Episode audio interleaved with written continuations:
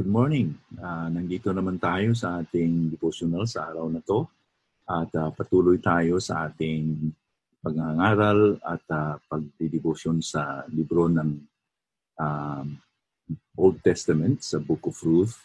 At uh, ngayon ay nandun na tayo sa Ruth chapter 1 verses 14 to 18. So basahin ko muna ito sa Tagalog.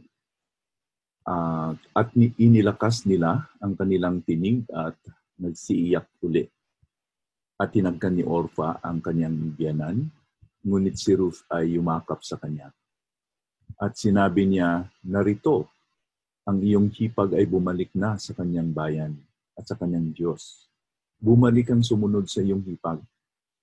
At sinabi ni Ruth, huwag mong ipamanhik na kita'y iwan at bumalik na humiwalay sa iyo sapagkat kung saan ka pumaroon ay paruroon ako. At kung saan ka tumigil ay titigil ko. Ang iyong bayan ay magiging aking bayan at ang iyong Diyos ay aking Diyos. Kung saan ka mamatay ay mamatay ako at doon ako ililibing.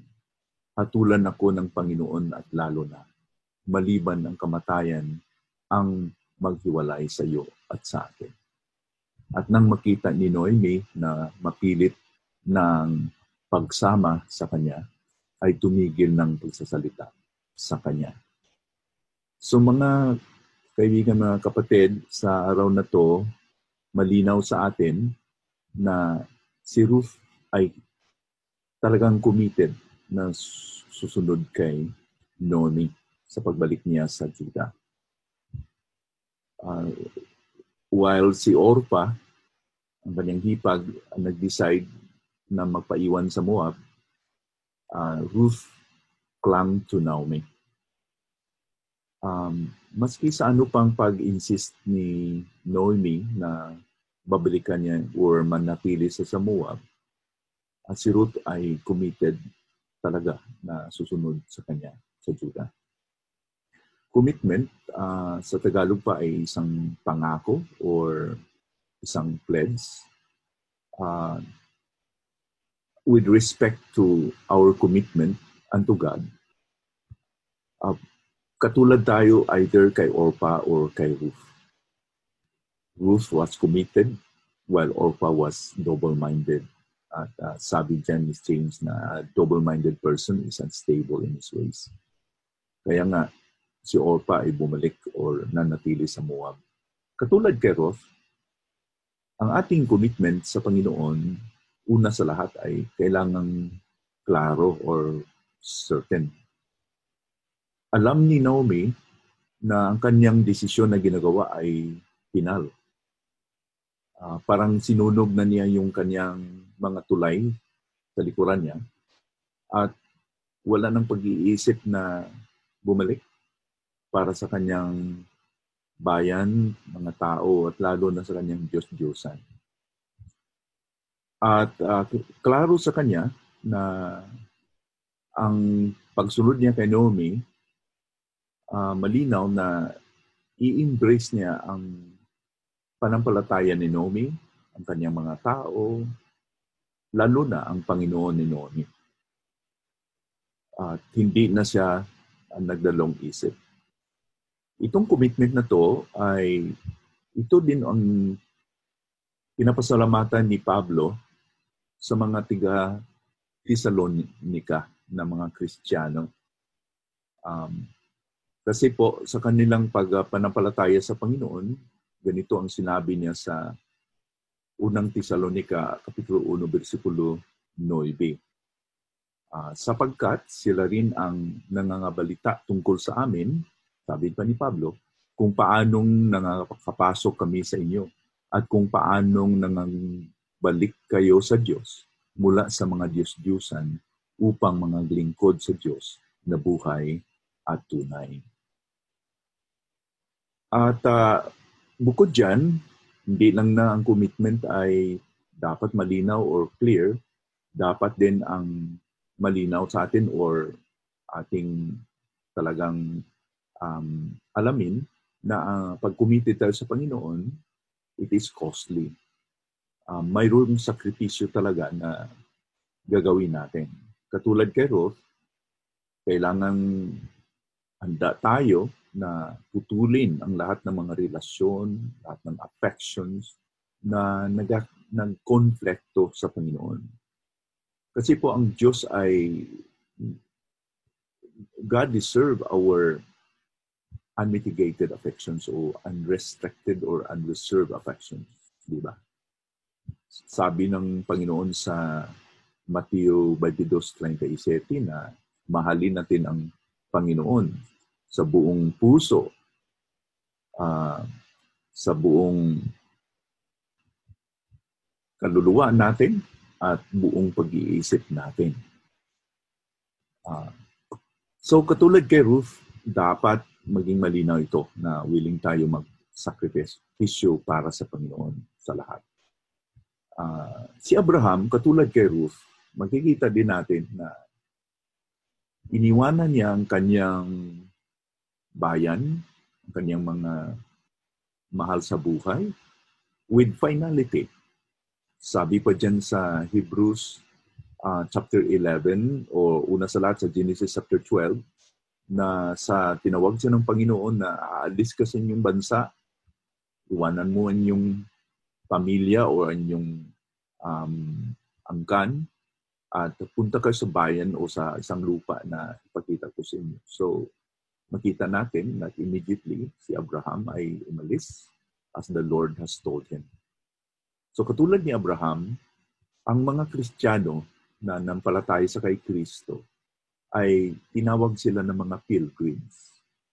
At bilang mga pilgrims, um, sinabi po sa Biblia na sa Hebrews chapter 11 na uh, versikulo 14, um, sabi diyan na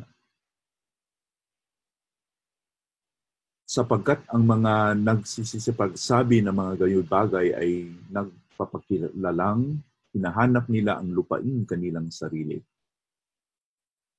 At katotohanan kung kanilang naalaala, yung lupaing kanilang pinanggalingan ay nagkaroon sana sila ng mabuting pagkakataon upang bumalik.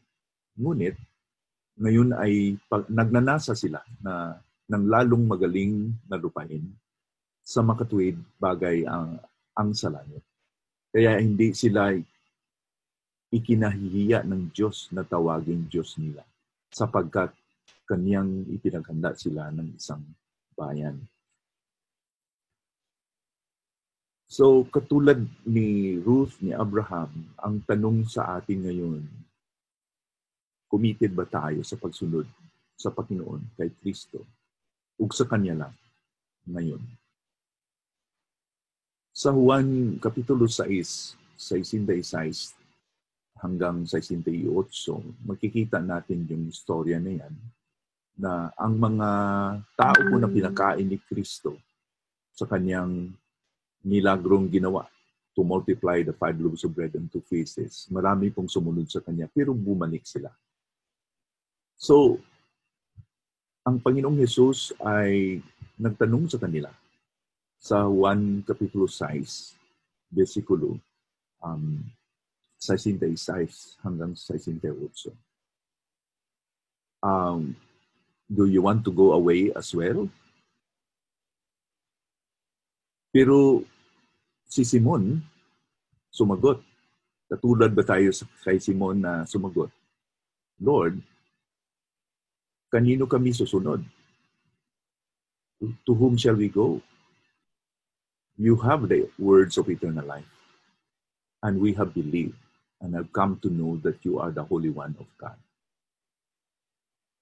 At sa isang isang instansya din, isang instance, uh, may isang bata na mayaman na lumapit kay Jesus na gustong susunod kay Jesus at Si Jesus po ay nag-require sa kanya na ibenta yung lahat niyang ari-arian at sumunod sa kanya.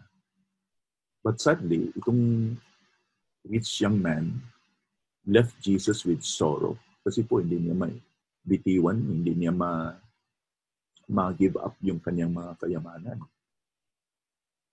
So katulad din sa, sa ginawa ni Pedro, could we really say, sabi pa ni Pedro sa Matthew 19, um, versikulo 27.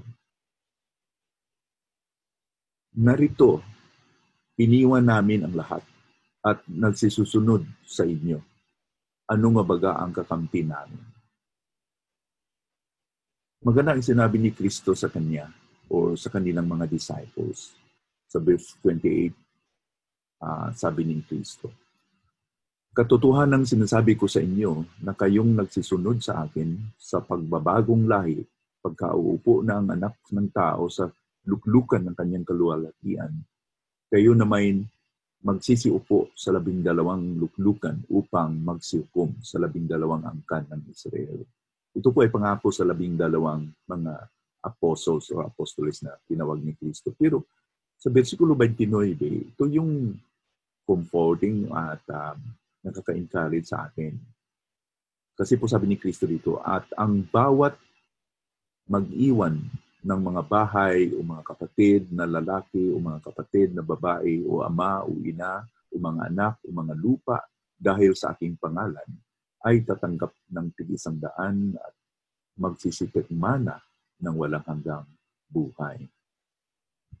So lahat tayo ay pinapangakuhan ng Panginoon na magkaroon tayo ng uh, eternal life kung magkumit tayo sa ating sarili sa Kanya. So, kung si Jesus ay tinatawag natin siya yung pinakamahalaga sa lahat, if Jesus is worth above all, we do commit to follow Him with our all. Di ba? We decide to follow Jesus and there's no turning back. Sana po ito yung prayer natin sa araw na to we decided or we decide to follow Jesus and there's no turning back. So ulitin ko, magandang umaga po sa lahat. Sana po ang ating kunting devotional sa araw na to ay nakatulong po sa atin, naka-encourage sa atin. Thank you